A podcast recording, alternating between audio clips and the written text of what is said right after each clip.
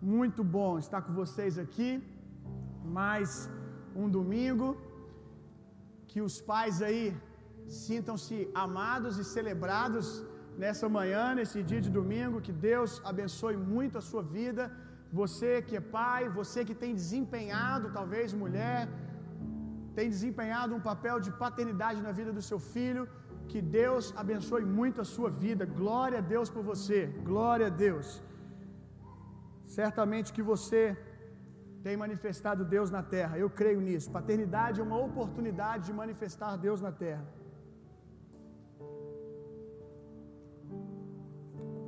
Mas vamos logo para a palavra de Deus. Quantos aqui nessa manhã estão animados para ouvir a palavra de Deus? Aleluia! Eu estou muito animado para compartilhar com vocês o que Deus colocou no meu coração. Eu vim a semana toda com uma outra palavra na minha mente. Eu ia pregar sobre uma outra coisa. Aí ontem à noite, enquanto eu estava digitando, porque geralmente eu escrevo no celular. Pode abaixar um pouco o retorno para mim, por favor? Geralmente eu escrevo, não, eu não escrevo isso no celular, gente. Não escrevo no celular, pode abaixar o retorno, por favor. Foi uma piada, gente. Vocês não acordaram ainda não? É porque a piada foi ruim mesmo, né? Tá bom. Vou, vou tentar melhorar no decorrer do culto. Fiquem em oração por mim. Mas eu geralmente, quando eu preparo a minha palavra, nem sempre, mas geralmente a minha palavra, ela é o resultado de várias coisas que Deus vai falando comigo durante a semana. Às vezes no meu espírito, às vezes nas circunstâncias, às vezes numa mesa, numa comunhão com alguém, às, às vezes lendo alguma coisa. E aí eu vou escrevendo, muito de madrugada. Dois lugares que Deus fala muito comigo é na madrugada e no banheiro. Deus fala muito comigo no banheiro, não sei você, mas não sei se isso vai te frustrar, mas as maiores revelações que você já me viu pregar aqui, Deus me deu no banheiro. Não fique triste. É bom que dá uma confrontada na sua religiosidade. Não foi no monte, foi no banheiro. Eu paro para pensar na bondade de Deus. E aí Deus traz algumas coisas. Aí eu vou separando, vou anotando assim no celular, várias coisinhas e tal. E chega lá para sexta-feira, eu começo a entender que aquilo tem uma linha de raciocínio, que aquilo tem um início, um meio e um fim. Aí eu, opa, é a palavra que Deus quer comunicar domingo. E eu vim fazendo isso essa semana, separando algumas coisas que vieram no meu coração e achei que a palavra que eu estava aqui juntando os pés do quebra-cabeça era para esse domingo. Mas aí, na hora que eu fui digitar ela, passar ela para o iPad, na hora que eu fui digitar, saltou algo assim no meu coração, como que a pregação assim quase que perfeita, assim, ó, pum. É isso que você vai falar amanhã. Então, é, na experiência que eu tenho pregando o Evangelho, andando com Jesus, eu sei que quando ele faz isso é porque alguém vai receber um impacto sobrenatural na sua vida nessa manhã. Deus me parou ontem à noite, não me permitiu pregar aquilo que eu iria pregar, porque alguém arrancou algo dele. Alguém tocou o coração dele para que ele liberasse uma outra palavra. Então, meu irmão, alguém aqui hoje vai ter a sua vida totalmente liberta pelo poder dessa palavra que vai ser ministrada aqui hoje. A vida de alguém vai tomar uma outra rota a partir dessa manhã. Então vamos lá para a palavra de Deus. Abra sua Bíblia comigo. Lá em Atos dos Apóstolos. É um evangelista não pode ouvir a palavra Atos que ele já já fica louco. Profeta Isaías. Profeta, alguém fala assim: abre a Bíblia Isaías. O profeta já fica no chu só de ouvir. Atos, capítulo 28. Nós vamos fazer a leitura do verso 1 ao verso 6, é bem curtinho, até porque a gente tem ceia hoje, que Deus me ajude a pregar em pouco tempo. Diga amém, que senão você vai sair daqui para o café da tarde com teu pai. É, apesar de ser curto esse, esses versos, carregam verdades muito poderosas aqui, que eu tenho certeza que vai abençoar muito a sua vida. Nós vamos fazer uma pregação expositiva, a gente vai pegar cada verso e vai arrancar verdades desses versos. O tema da mensagem hoje, para dar uma descontraída, é soltando pipa à meia-noite. Diga para quem está do seu lado. Diga para quem está do seu lado, soltando pipa à meia-noite. Pergunte a ele: você já soltou pipa de noite? Pois bem, você vai aprender que isso é sobrenatural hoje, amém? Daqui a pouco vai fazer sentido, vamos ler. Estando a salvo em terra, estando a salvos em terra, soubemos que a ilha se chamava Malta. Você tem que prestar atenção em cada verso, em cada verso. Leitura expositiva, você, você não pode perder nada. A gente vai extrair de cada palavra aqui. Se tivéssemos mais tempo, né, faríamos isso de cada palavra, mas é, vamos pensar algumas verdades aqui numa palavrinha, numa frase, então você precisa ficar bem atento. O que está acontecendo aqui? Eles estão chegando numa ilha chamada Malta. E como eles estão chegando ali? Eles acabaram de sofrer um naufrágio. Paulo estava como prisioneiro num barco e eles passaram dias dificílimos, não um dia, vários dias dificílimos, de muita pressão, de muita crise em alto mar. Então eles estão chegando aqui, olhando para essa ilha e vendo um livramento com com um sentimento de ufa. Chegaram ali nadando, e quando eles chegam ali, imagina você, você que assiste filmes aí, você já viu vários filmes, né? Como que a pessoa chega na ilha, depois de um naufrágio, aquele sentimento de ufa, achei que eu não iria sobreviver. Se eu nado mais dois metros, eu estava morto. E aquele sentimento de glória a Deus, cheguei aqui. Vamos continuar lendo, verso 2. Os habitantes da ilha demonstraram impressionante bondade para conosco. Prepararam uma fogueira e receberam bem todos nós, pois estava chovendo e fazia bastante frio. Enquanto Paulo ajuntava um feixe de gravetos e os lançava ao fogo, obviamente fazendo ali uma fogueira, uma víbora, espantada com o calor, agarrou-se à sua mão.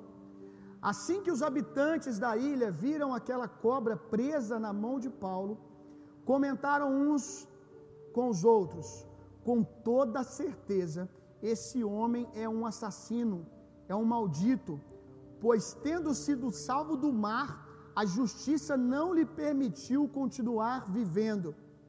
Contudo, Paulo, sacudindo a cobra no fogo, não sofreu mal algum. Eles, porém, acreditavam que Paulo começasse a inchar ou que caísse morto um momento para o outro, mas havendo esperado por muito tempo e observado, nada de anormal lhe acontecia. Mudaram de opinião e passaram a exclamar que ele era um Deus. Daqui a pouco nós vamos ler mais alguns versos de novo.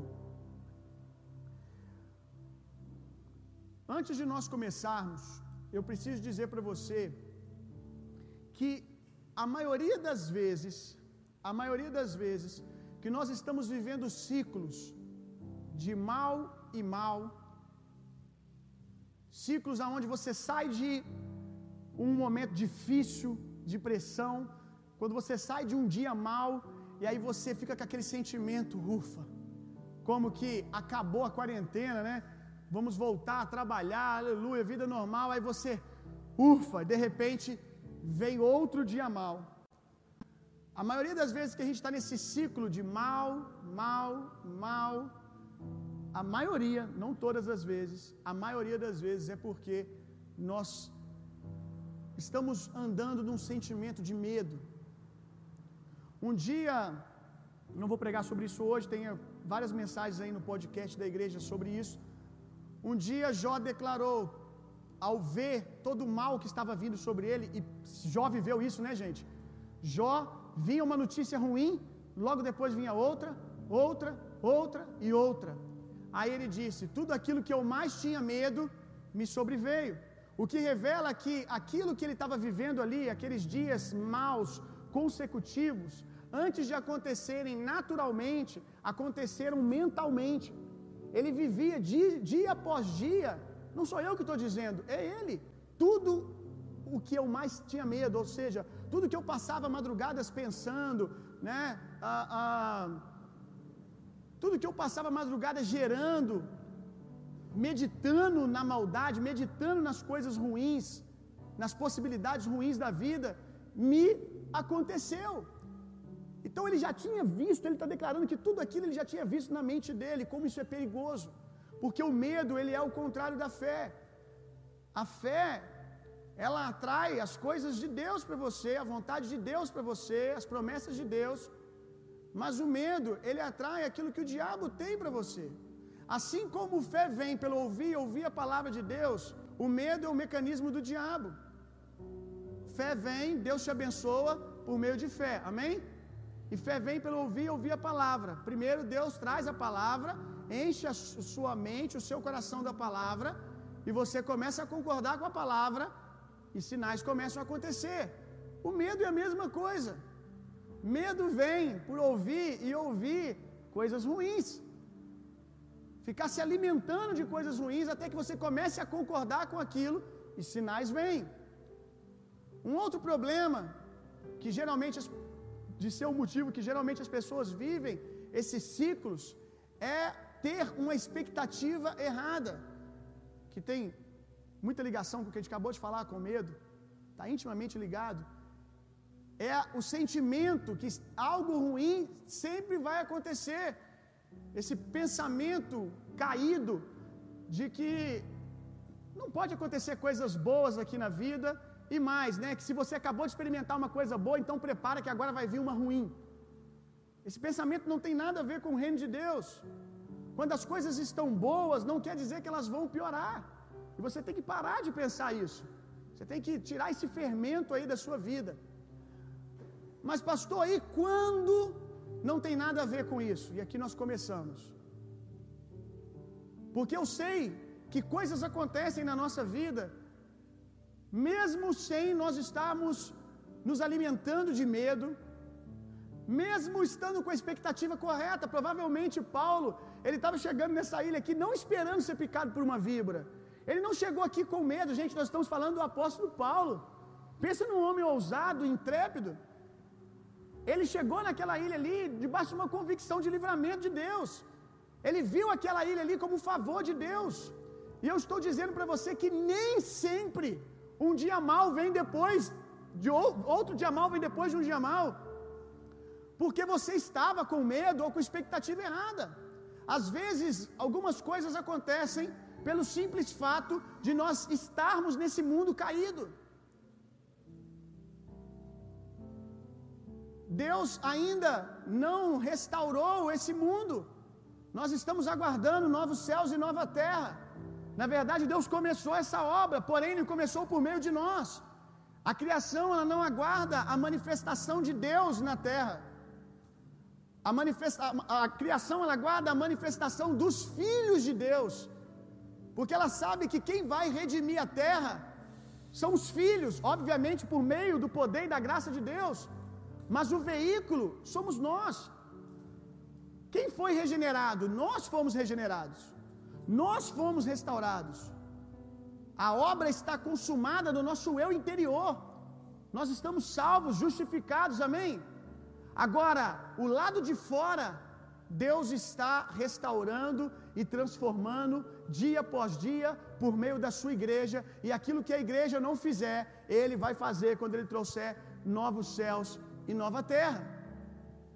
Então entenda que algumas coisas que nos acontecem no dia a dia não significa absolutamente nada sobre você.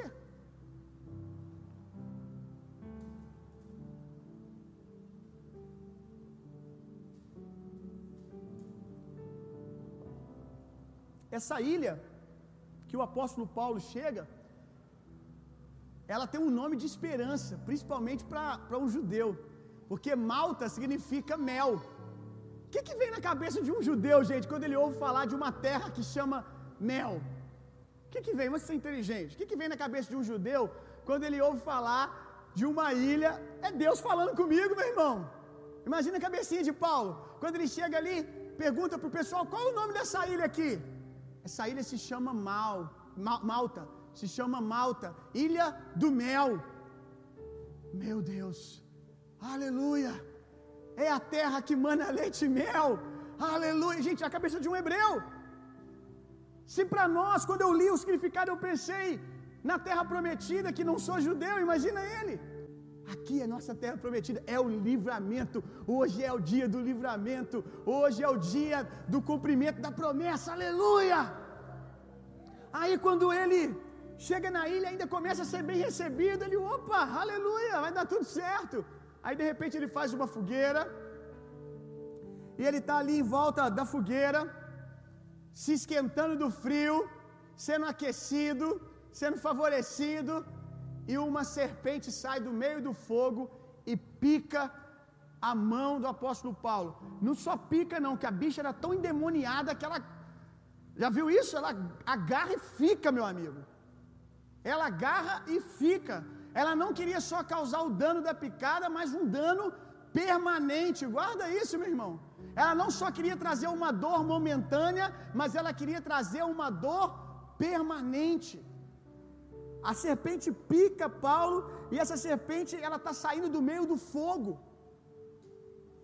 E eu não sei você, eu já fui picado no meio do mover de Deus.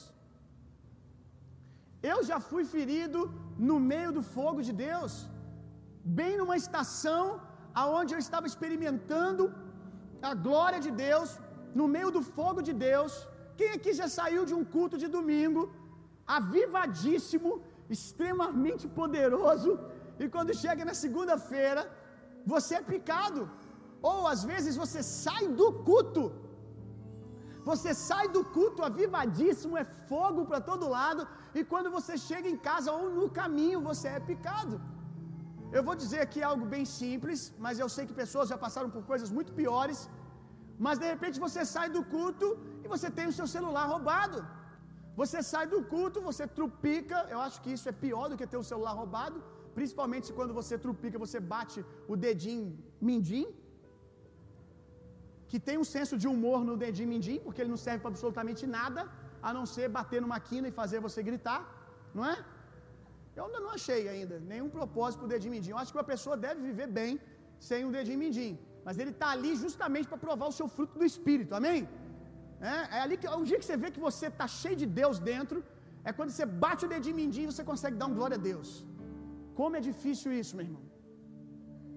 Então, depois de um mover de Deus, você vive uma experiência ruim. Você vive um dia mal.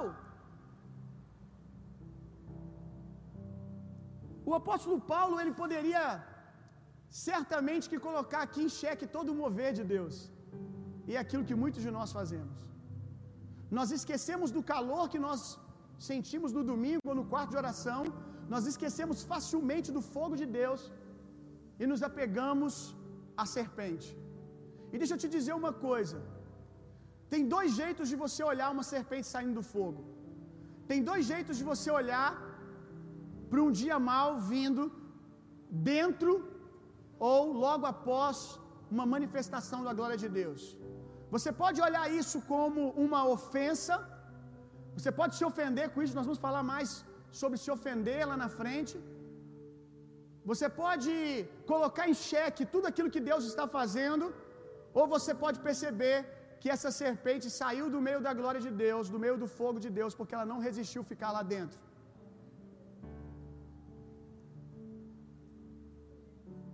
Você pode encarar aquilo como uma afronta do diabo até você,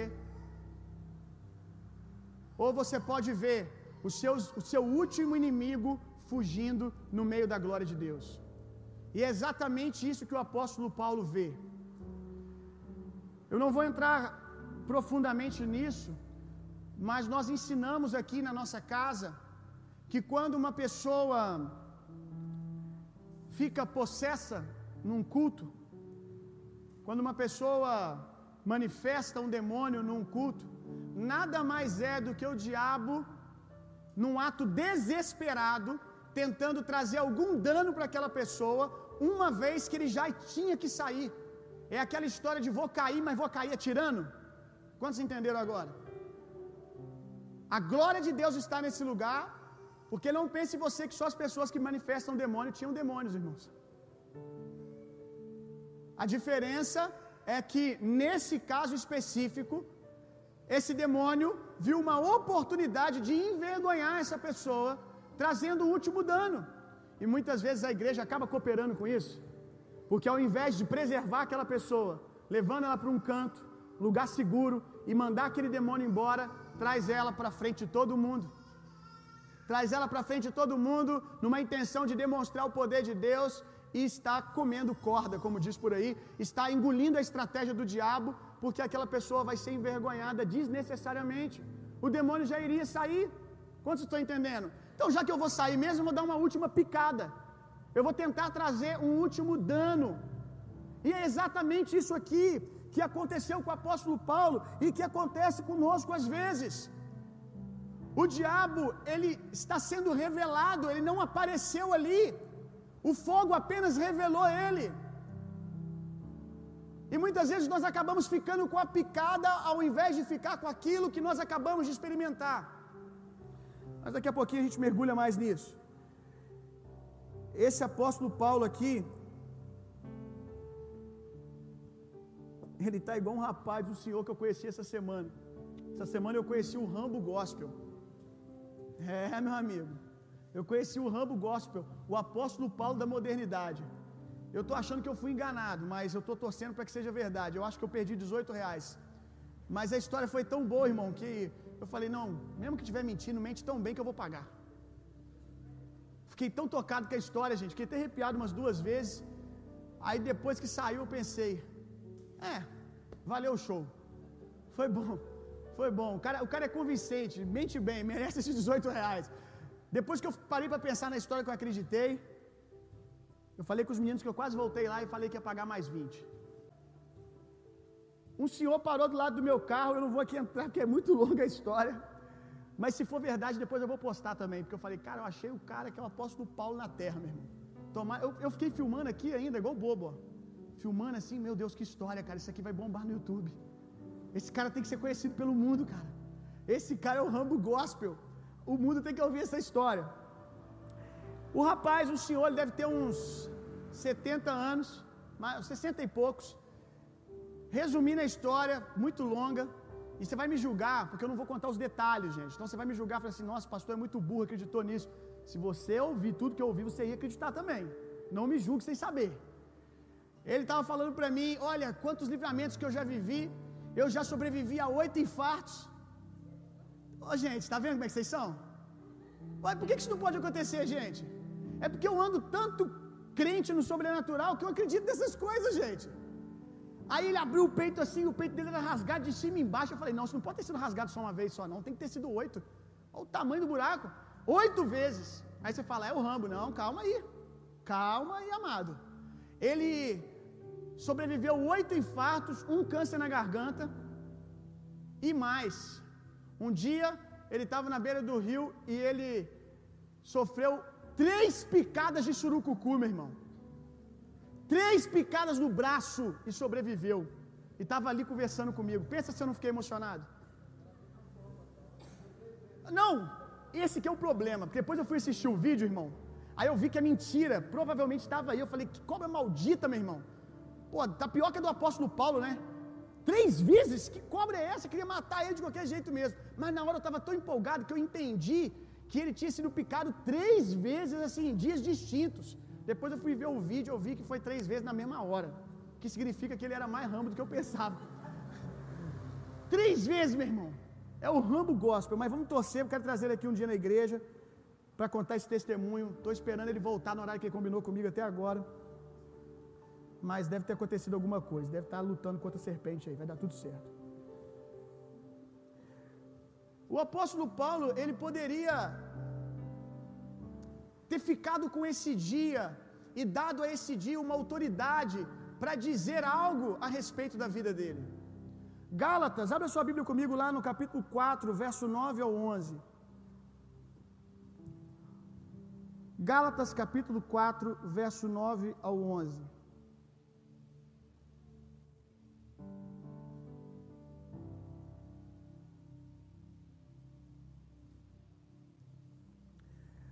Maior do que a dor da perda, preste atenção nisso. Maior do que a dor da perda, maior do que a dor da enfermidade, é a dor na alma que é gerada em nós por causa do nosso questionamento sobre aquilo que as pessoas vão pensar quando nós, como grandes homens e mulheres de Deus, estamos passando por um dia difícil.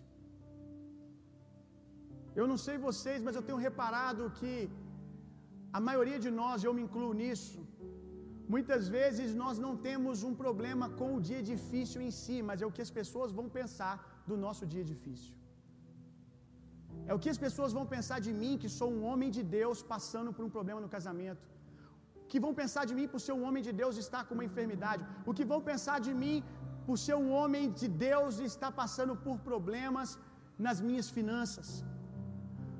Quando o apóstolo Paulo é, Paulo é picado pela serpente, o que, que as pessoas começam a dizer? Esse cabra é maldito. Esse cabra só pode ter pecado. Infelizmente, a igreja moderna muitas vezes tem esse diagnóstico, que é o mesmo também dos amigos de Jó. E muitas vezes esse diagnóstico está dentro de nós. Olha a colocação dos homens da ilha. Deve ser a justiça de Deus. É incrível como nós estamos guardados pela justificação de Cristo na cruz, até que algo ruim aconteça. Basta algo ruim acontecer que a primeira pergunta que nós fazemos para nós mesmos é: onde que eu pequei? Será que eu orei muito essa semana ou pouco? Isso revela que nós não temos ainda tanta maturidade da justificação quanto nós pensamos que temos. Essas pessoas em volta na mesma hora colocam em xeque o caráter de Paulo. E nós temos esse medo do que as pessoas vão pensar. Porque nós achamos que ser homens de Deus e mulheres de Deus nos excluem 100% da aventura de passar por dias maus. E eu tenho construído com vocês, pelo menos tentado de maneira muito equilibrada, que nós passamos por dias maus, como todos nós passamos por esses últimos quatro meses. A diferença é que nós passamos, amém? É que nós chegamos do outro lado. Passar para nós não é sinônimo de padecer como é para o mundo. Passar para nós é sinônimo de ir ao outro lado em vitória.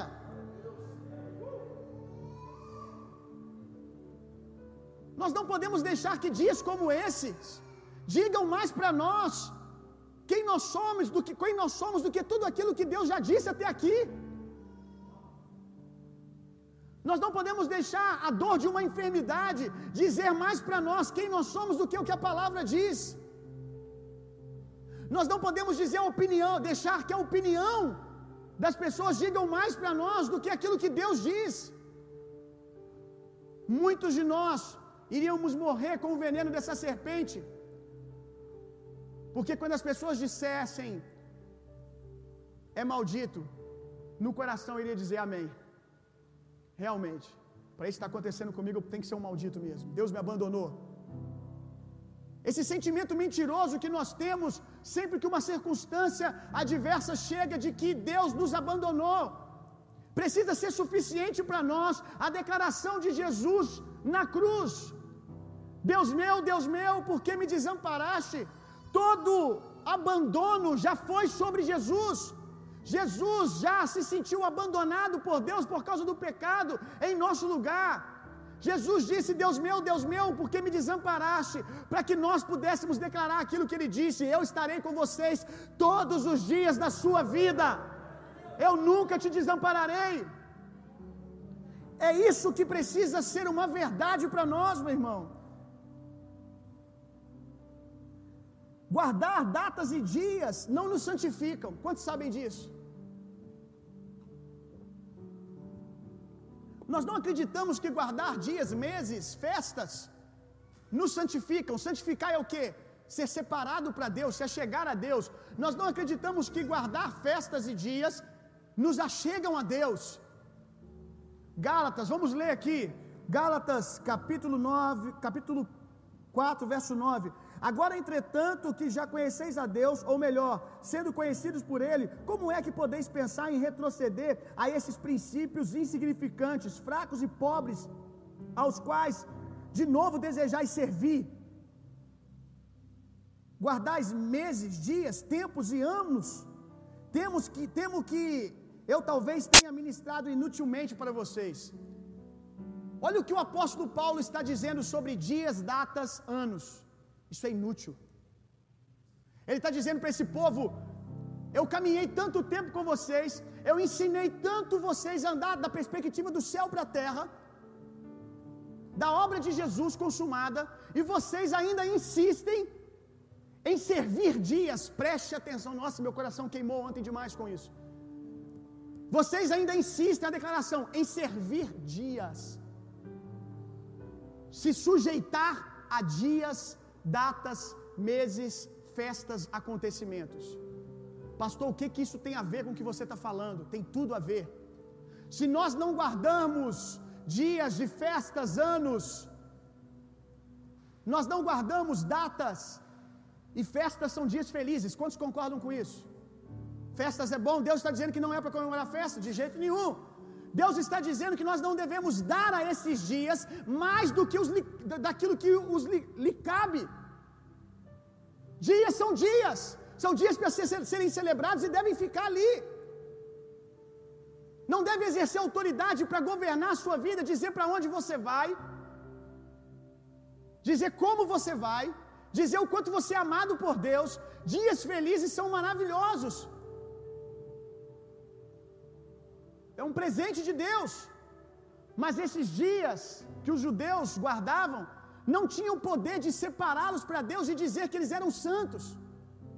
E eu lhe faço uma pergunta: se dias felizes, festas, meses, anos, celebrações do povo judeu não podia separá-los para Deus, por que, que nós damos autoridades aos dias maus de nos afastar de Deus?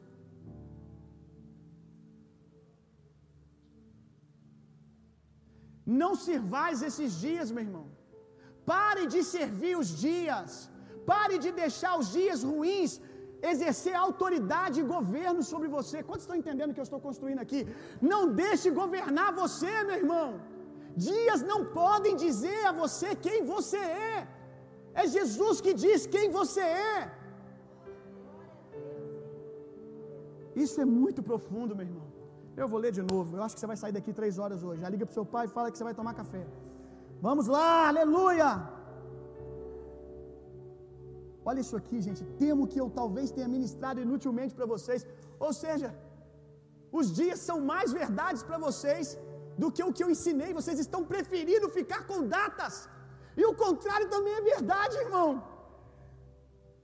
Esses dias são insignificantes, fracos e pobres, aos quais de novo vocês vão desejar servir. Dias são fracos, pobres e insignificantes diante de tudo aquilo que Deus já fez por nós, meu irmão. Dias, por mais difíceis que eles sejam, um, dois, faz um mês, 30 dias, ele diz que anos também, um ano, dois anos, três anos, diante da obra do que Deus já fez na sua vida, é algo pequeno, fraco e insignificante, não deve ter autoridade sobre mim e você. Dias nos servem, não somos nós que servimos os dias, eles não exercem autoridade sobre nós. Aleluia! Verso 5, volta lá em Atos 28.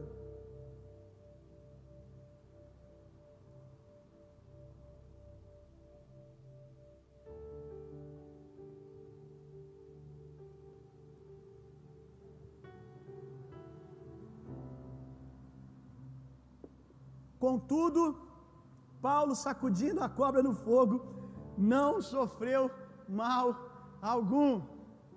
Lembra que a cobra veio e quis, quis ficar agarrada nele.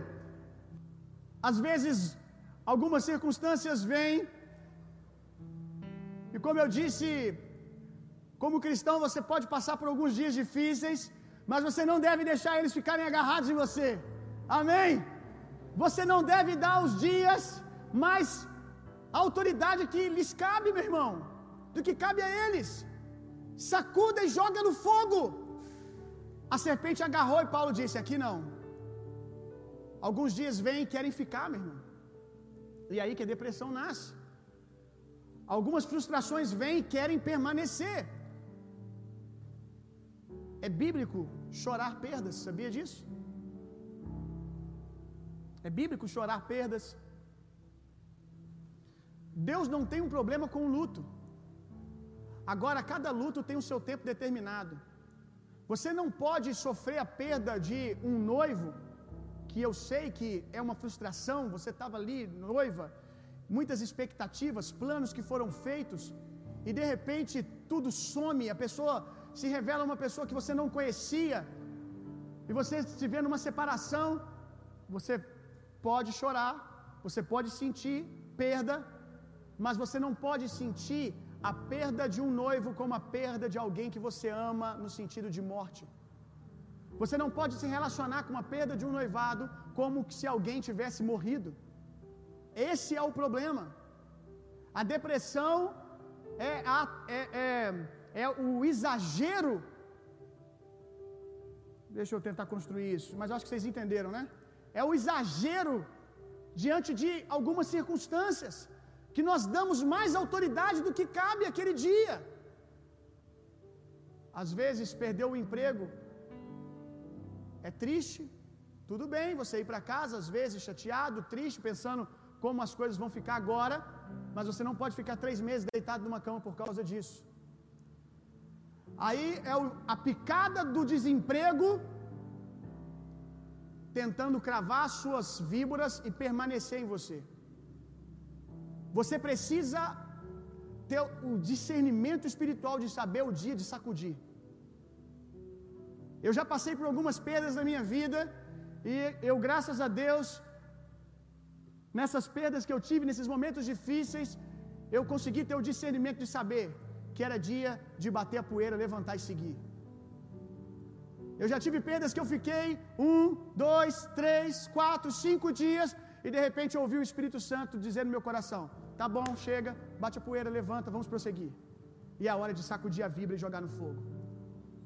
É hora de dizer: aqui não, você não vai me adoecer, você não tem essa autoridade.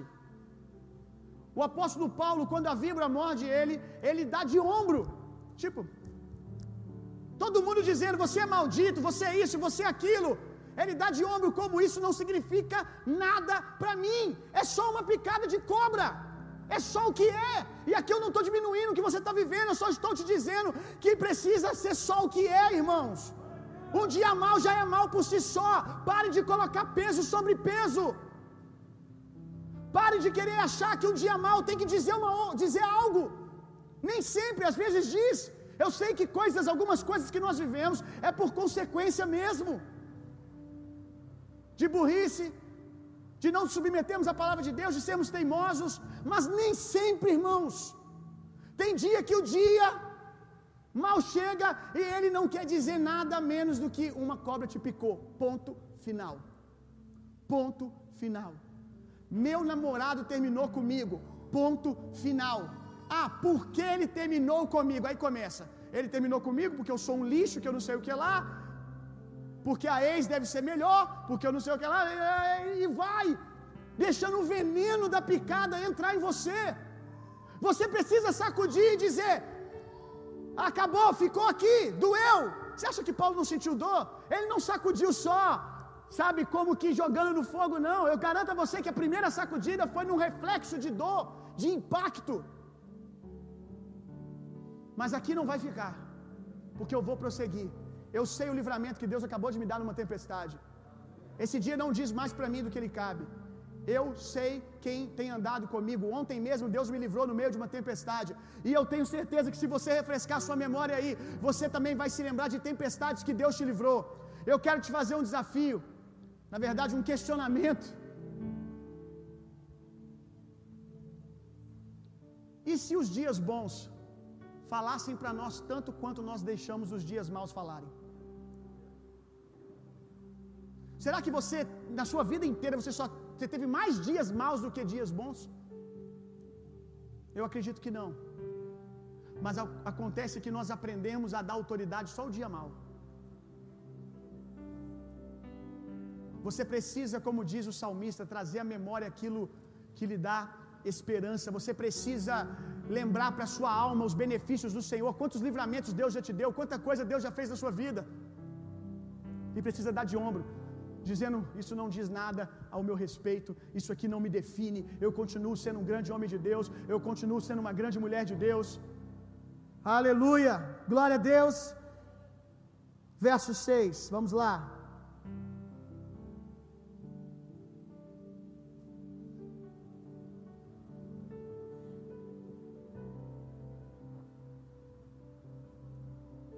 E lembre-se, a serpente, ela não está saindo toda posuda do fogo, não, irmão.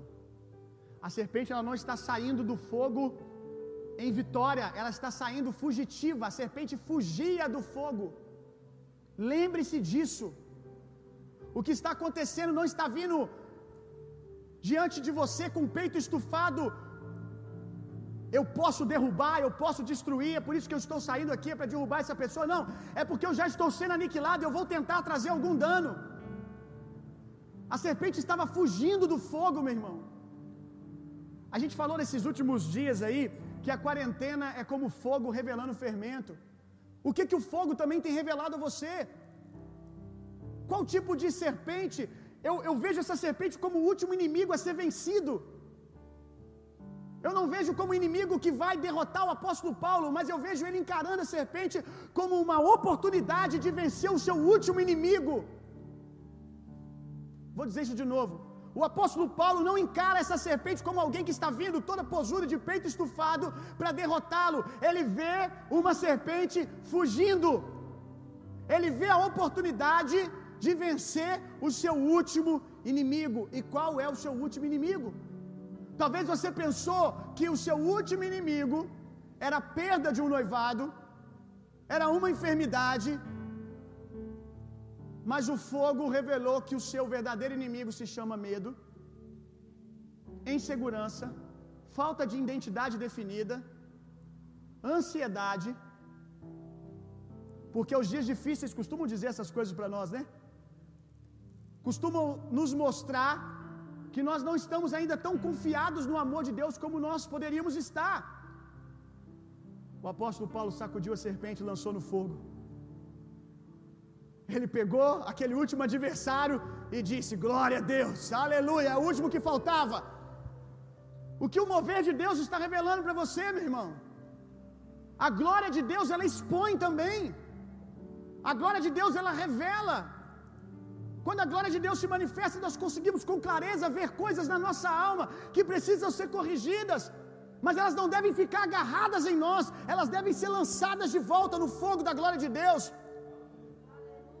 Como quem diz: Eu não vou deixar para resolver isso depois, eu não vou deixar essa serpente fugir, eu vou encarar esse problema agora. Muitos de nós temos o hábito, provavelmente essa serpente que te afronta, você já viu ela umas dez vezes. Por dez vezes você já viu essa serpente te picar. E você disse: amanhã eu resolvo isso. Amanhã eu trato essa área das minhas, das minhas emoções. Amanhã eu dou atenção para isso. Chega de postergar, meu irmão. Pegue a serpente e lance de volta no fogo. Vamos resolver isso agora. Vamos viver um novo nível. Tem outros desafios à frente. Você não precisa ficar sempre sendo reprovado na mesma situação. Jogue no fogo, vença isso agora. E muitas vezes nós não queremos encarar o problema, porque encarar o problema vai denotar tempo, e é mais tempo que eu vou ficar diante da serpente para todo mundo ficar dizendo que eu tenho um problema. Como, por exemplo, talvez procurar uma ajuda pastoral ou até mesmo uma ajuda profissional. Qual é o problema de você buscar um psicólogo para potencializar suas emoções? Qual é o problema? O problema é o que as pessoas vão pensar. E com isso você vai postergando, e daqui a um tempo você tem um novo relacionamento e você manifesta os mesmos problemas de novo. É hora de ser aprovado, amém, irmão? Não vamos deixar para amanhã, vamos deixar Deus trabalhar. Vamos deixar Deus trabalhar pacientemente, vamos deixar Ele mexer, fazer uma cirurgia em você. Glória a Deus. Agora sim, o verso 6. Eles, porém, é o final já, eles, porém, acreditavam que Paulo começasse a inchar. Olha a expectativa das pessoas. Eles, porém, ficaram ali olhando, acreditando que Paulo ia começar a inchar ou que caísse morto de um momento para o outro. Eu sei que às vezes o diabo encontra algumas pessoas para cercar você, sempre buscando, esperando que você caia. Eu sei que às vezes você tem a sensação que os seus inimigos estão cercando você e só aguardando você cair, só aguardando você começar a inchar. E o apóstolo Paulo estava nessa situação. Mas havendo esperado por muito tempo, está na hora de você começar a dizer para os seus adversários: senta, espera sentado que é melhor. É melhor vocês esperarem sentados, para que vocês não se cansem. De vez em quando você precisa falar com o diabo, irmão. Eu sou meio doido. Eu às vezes falo com o diabo, eu falo com, comigo mesmo, então, meu Deus, falar sozinho é a minha vida. Pessoas normais fazem isso, sabia? Se você não fala sozinho, você tem um problema. Não sou eu que tenho problema, é você que tem um problema. Pessoas normais falam sozinhas. Você precisa entender que você precisa falar as suas emoções, você precisa falar para a sua mente. Mas às vezes eu falo com o diabo também, pouco, mas às vezes eu falo. E às vezes eu digo para ele: sente aí, eu acho que você vai cansar, porque você não vai me ver cair. Eu sei em quem eu tenho crido. Eu sei que o meu redentor vive. Você não vai conseguir, você não vai conseguir me desanimar, você não vai conseguir me adoecer, eu não vou inchar. Eu não vou cair. E observando que nada de anormal lhe acontecia, mal sabia eles que o anormal estava acontecendo, amém? mudaram de opinião e passaram a exclamar que ele era um Deus. Aleluia! E Deus, aqui mais uma vez, preparando a mesa para os nossos, diante dos nossos adversários. Aqueles que criticavam o apóstolo Paulo agora estão sendo alimentados pelo testemunho dele. Aqueles que um dia olharam para você esperando apenas que você caísse, um dia vão dizer: Glória a Deus, eu vejo Deus na vida dele, eu vejo Deus naquela família, eu vejo Deus naquela casa. Eles esperavam que o veneno moldasse o apóstolo Paulo. Percebe que ali diz a expressão inchar?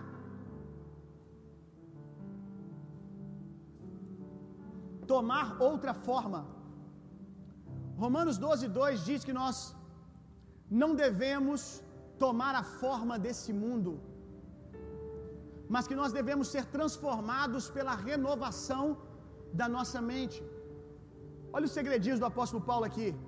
Romanos 12, 2: Não deixe que esse mundo, que o sistema desse mundo molde vocês, de forma, moldar é da forma. Não deixe que as coisas desse mundo caído deforma a vocês, ou deforme, né?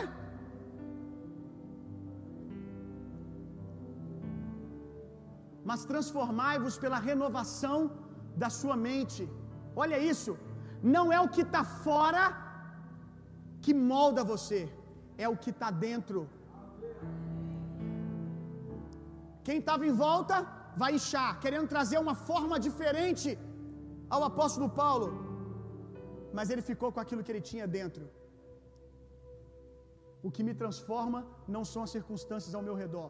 O que me dá forma, o que me transforma é a palavra de Deus, é o que Deus diz sobre mim. Transformação de verdade acontece de dentro para fora. O grande desafio, irmão, é disso que nós estamos falando aqui, nesse verso 6. É que o grande desafio por trás dos dias maus é não nos deixarmos sermos moldados negativamente por eles. Diante de um dia mau, que nem sempre vem do diabo, mas às vezes vem das coisas da vida mesmo, Cá entre nós, por exemplo, eu há uns três anos atrás perdi a minha bisavó. Perdi a minha bisavó, só que ela morreu com 96 anos, meu irmão. Morreu bem pra caramba, não morreu? Morreu com estilo, né? Morreu dormindo ainda, enjoada. Já morreu tarde, ainda quis escolher o jeito que ia morrer.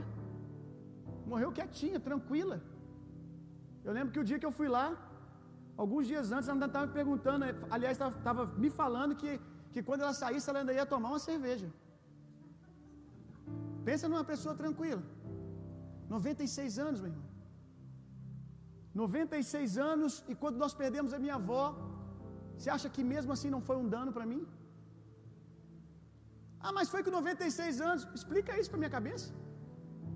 Explica isso para a cabeça do, do, do, meu avô. Explica isso para a cabeça do meu pai. Explica isso para a mente humana que não foi projetada para lidar com a perda da morte. Fomos projetados para ser eternos. Tem uma coisa que não entra na nossa cabeça: é a morte. Porque nós não fomos projetados para passar por isso. Com 96 anos, é um dia mau. Não tem o diabo envolvido nisso. Se eu, coitado do diabo, botar a culpa dele de matar uma velha de 96 anos é brincadeira, né? Imagina, sair do velório, maldito Satanás. Eu falo, rapaz, 96 anos tu ainda está reclamando, não tem nada a ver com isso não. Estava na hora já. Estava na hora, até passou até do prazo de validade já. Com 96 anos não tem nada de Satanás nisso. Não tem nada de diabo nisso. Mas mesmo assim é um dia difícil. E seja o dia que o diabo tem algo a ver, ou não, eles não devem ter autoridade de nos moldar, irmão. A pergunta é: quem seremos depois do impacto com o dia mal? Como eu tenho visto pessoas moldarem a sua fé através de experiências negativas. Como eu tenho visto pessoas que tinham uma fé totalmente diferente, aí passa por um impacto de uma perda, às vezes um impacto até mesmo que os envolve, uma queda em pecado, vezes consecutivamente que caem no mesmo pecado, aí ao invés de serem moldados pela palavra de Deus, começam a buscar uma fé que os molde.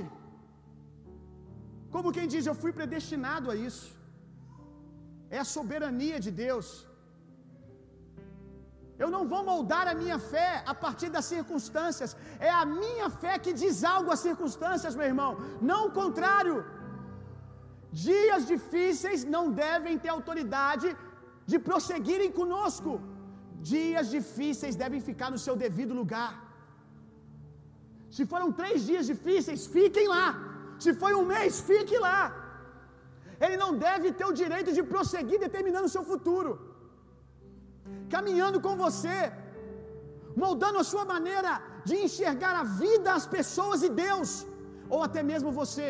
Você se enxerga assim hoje, fruto do que Deus diz, ou fruto das suas frustrações e decepções? Quem é você hoje?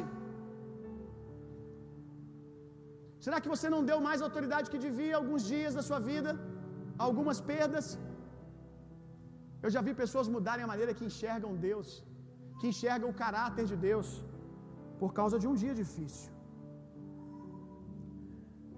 A Bíblia diz que Deus tem para nós, já nos deu, uma paz que excede todo entendimento. Uma paz, guarda isso que eu vou te dizer aqui agora, que é uma chave poderosa. É uma chave que está no meio das tempestades.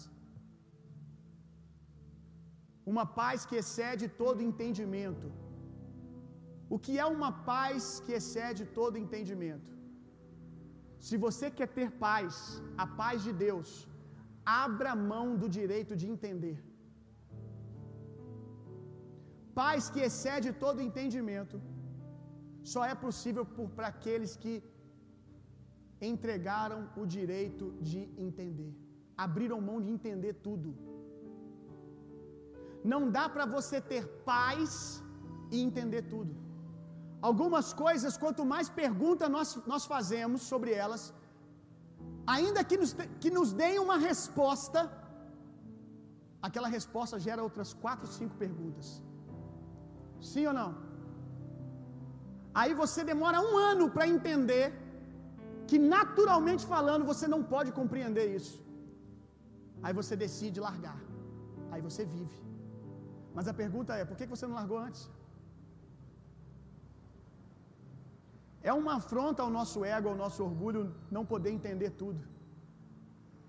Eu vejo que muitas pessoas, quando não têm entendimento acerca de alguma coisa, elas soltam algo como: é a vontade de Deus. Não, eu fico em silêncio.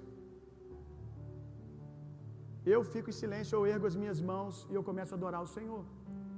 Se tem um lugar que manifesta bem o cenário que eu estou desenhando aqui, é um velório. Quando você está num velório, quando você está num velório, todo mundo quer dizer alguma coisa, mas o lugar que todo mundo não devia dizer nada, só chorar junto, abraçar e dizer eu te amo. Porque na tentativa de responder o questionamento de quem perde, você só gera mais questionamento. Como por exemplo, virar para alguém que acabou de ter uma perda e dizer assim: irmão, essa é a vontade de Deus. Aí começa a vir os questionamentos: como assim a vontade de Deus? Deus não se importa com o que eu penso? Aí você responde essa, vem outra pergunta. Vem outra, vem outra, vem outra, vem outra. E muitas vezes o nosso desejo de responder parece amor, mas ele é mais egoísta. Ele não tem nada a ver com amor, na verdade é um sentimento, é uma postura egoísta, muitas vezes. Porque quando nós respondemos o questionamento que está no coração de alguém numa situação dessa, nós não estamos visando o outro, porque no fundo nós sabemos que nós não temos a resposta. Nós estamos visando o nosso alívio de ter dito alguma coisa. O nosso sentimento de fiz algo. O que cabe nesses ambientes? Irmão, eu estou aqui para chorar com você. Qualquer coisa que você precisar, você pode contar comigo. Eu estou orando para que você seja consolado pelo Senhor. E se é você o alvo desse dia, decida não entender. Abra mão disso, meu irmão. Abra mão disso. Daqui a pouco você vai entender porque que o apóstolo Paulo tem esse sentimento. Abra lá o verso 6.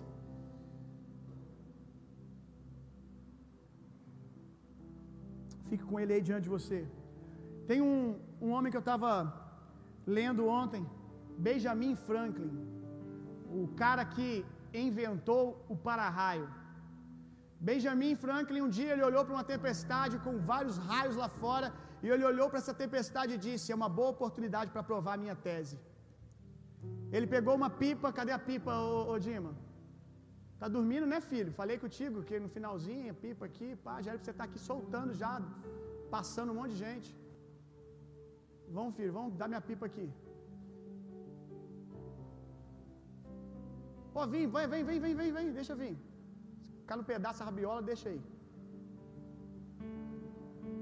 Eita, gente, que rabiola grande, rapaz. Quem tava com essa pipa, solta a pipa de verdade, hein? Segura ela aí, segura aí. Benjamin, ele viu uma tempestade com vários raios. A ideia do cara, um bom dia para soltar a pipa, gente. Hein? Olha que bacana. Bacana, tá chovendo, cada raio. Bacana, vou soltar uma pipa agora. Cenário perfeito. Mas ele tinha uma tese, né? De que os para-raios, né, aquelas barras de ferro, tinham a capacidade de atrair o raio, dispersar ele na terra. E aí ele pega, amarrou uma, pegou, amarrou uma chave, algo assim, amarrou a chave na pipa e começou lá, soltar pipa no meio da tempestade. Você vê que eu não solto nem de dia, quanto mais no meio da tempestade. Aí, a culpa foi do Dima ali, ó. Aleluia. Aí ele começou a soltar pipa, gente. No meio da tempestade. E a ideia dele de soltar pipa no meio da tempestade era para provar a tese dele. Aquilo que ele tinha como algo apenas na cabeça dele, ele falou: Eu vou provar hoje que é real. Então aprenda que dias difíceis não são feitos para reprovar você. Dias difíceis são uma oportunidade para provar aquilo que até aquele dia era apenas uma tese. Dias difíceis não são para reprovar você, são dias para aprovar, para dizer para você que aquilo que você carrega é realmente poderoso, que aquilo que Deus diz realmente é verdade. Talvez você diz assim, pastor, às vezes eu acho que eu sou para-raio de problema. A Bíblia diz que não vem sobre nós nenhum tipo de provação que não fosse humana, que nós não tivéssemos uma graça para lidar com elas. Tem uma frase que eu gosto muito, que é bem pentecostal: aquilo que não te mata, te deixa mais forte.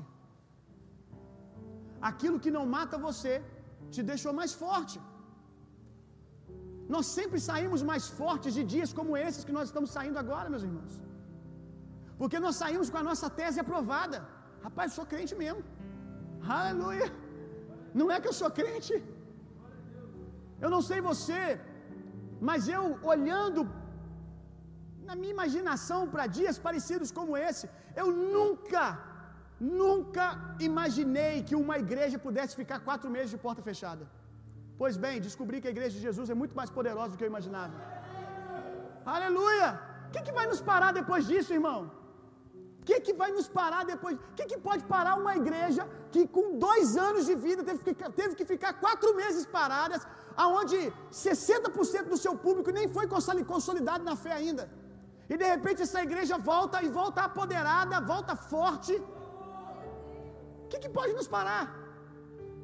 O que, que vai nos parar, meu irmão? Olha para aquilo que você já venceu, você tem aí anticorpos agora, meu irmão. Quem pegou Covid e sobreviveu, como é que está agora? Está andando sem máscara na rua, abusado. Né? Claro que anda de máscara por causa dos outros, né? Mas está tranquilo. Esse trem, esse trem eu já não pego mais. Desenvolveu anticorpos. Só não pode fazer que nem o velhinho, quem já viu o vídeo aí do velhinho que está circulando, o pessoal está brincando. Um, um velhinho está lá, depois de sobreviver ao Covid. Tem um jacaré no meio de um pasto. Um velhinho de 70 anos, ele pega um pano, joga na cabeça do jacaré e vai lá tentar segurar a boca do jacaré. Senta em cima do jacaré. O que aconteceu? Ele estava pronto para sobreviver ao Covid, gente. Jacaré é outra coisa. Faz só uma mordidinha de leve assim, ó, carinhosa no braço. Eu acho que, eu acho que ele sobreviveu.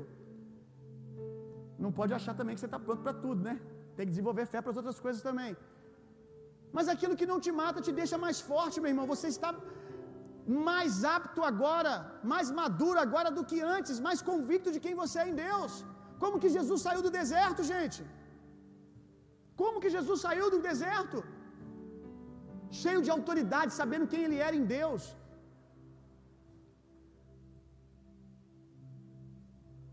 Alguns dias atrás eu estava numa viagem para o Espírito Santo e de repente eu passo na beira da praia. Eu passo na beira da praia gente, tinha uma multidão de moleque soltando pipa, meu irmão. Que coisa estranha. Aí você fala assim, pastor, o que, que tem de estranho um monte de moleque soltando pipa na praia? Era nove horas da noite, irmão. Nove horas da noite, meu irmão. Me falaram, eu, isso eu não acreditei, mas me falaram que era um campeonato de pipa. Campeonato de pipa, nove horas da noite, meu irmão. Que coisa estranha. Porque soltar pipa de dia é fácil, meu irmão. Soltar pipa de dia qualquer um solta. Agora conseguir soltar a pipa de noite, só esses meninos, Deus e crente faz, meu irmão. Porque andar totalmente fora das circunstâncias, numa perspectiva totalmente sobrenatural, a partir daquilo que Deus disse. Deus disse que tem vento, tem vento. Acabou. Se Deus diz que é dia de soltar pipa, é dia de soltar pipa. Como que o apóstolo Paulo consegue lidar com isso, meu irmão? Como que ele consegue não adoecer diante daquela fogueira? Ele mesmo disse, meu irmão, em 1 Tessalonicenses: Em tudo dai graças. Em tudo dai graças. Pastor, como agradecer por tudo? Como agradecer por dias como os dias que eu passei? Confiando na capacidade que Deus tem de soltar pipa no meio da noite. Como agradecer a Deus em tudo? Confiando na habilidade que Deus tem descrita em Romanos 8, 28. Ele pode fazer todas as coisas, boas ou ruins, cooperar para o bem daqueles que são chamados segundo o seu propósito, para o bem daqueles que o amam. Você ama a Deus? Então eu tenho uma boa notícia para você. Deus pode fazer o pior dia da sua vida cooperar ao seu favor. E eu sei que agora, diante do que você está vivendo, talvez venha o como. Abra mão do direito de saber tudo. Apenas faça o que você faz na adoração. Erga suas mãos e se renda na bondade de Deus, meu irmão. Confie que Deus é bom, ainda que as circunstâncias não estejam lhe dizendo isso. Em tudo, dai graças. Consiga agradecer a Deus em todo o tempo. Ao invés de questionar, diga: Deus, eu sei que tu és bom. Eu confio no Senhor. Deus não respeita nenhuma impossibilidade, meu irmão. Deus não respeita o impossível. O impossível não diz nada a Deus, não, não traz medo e afronta ao Senhor. Eu sempre digo que o impossível é o playground de Deus. Deus se diverte com dias difíceis, porque é uma oportunidade para Ele manifestar a sua glória. Deus solta pipa no meio da tempestade, meu irmão. E Deus hoje está dizendo para você: você não está sozinho. Deus está lembrando para você hoje o livramento que Ele te deu ontem, o que Ele tem feito na sua vida. Agora minha pergunta é: você vai deixar hoje Deus curar você? Você vai deixar hoje Deus restaurar você? Se coloque de pé no seu lugar.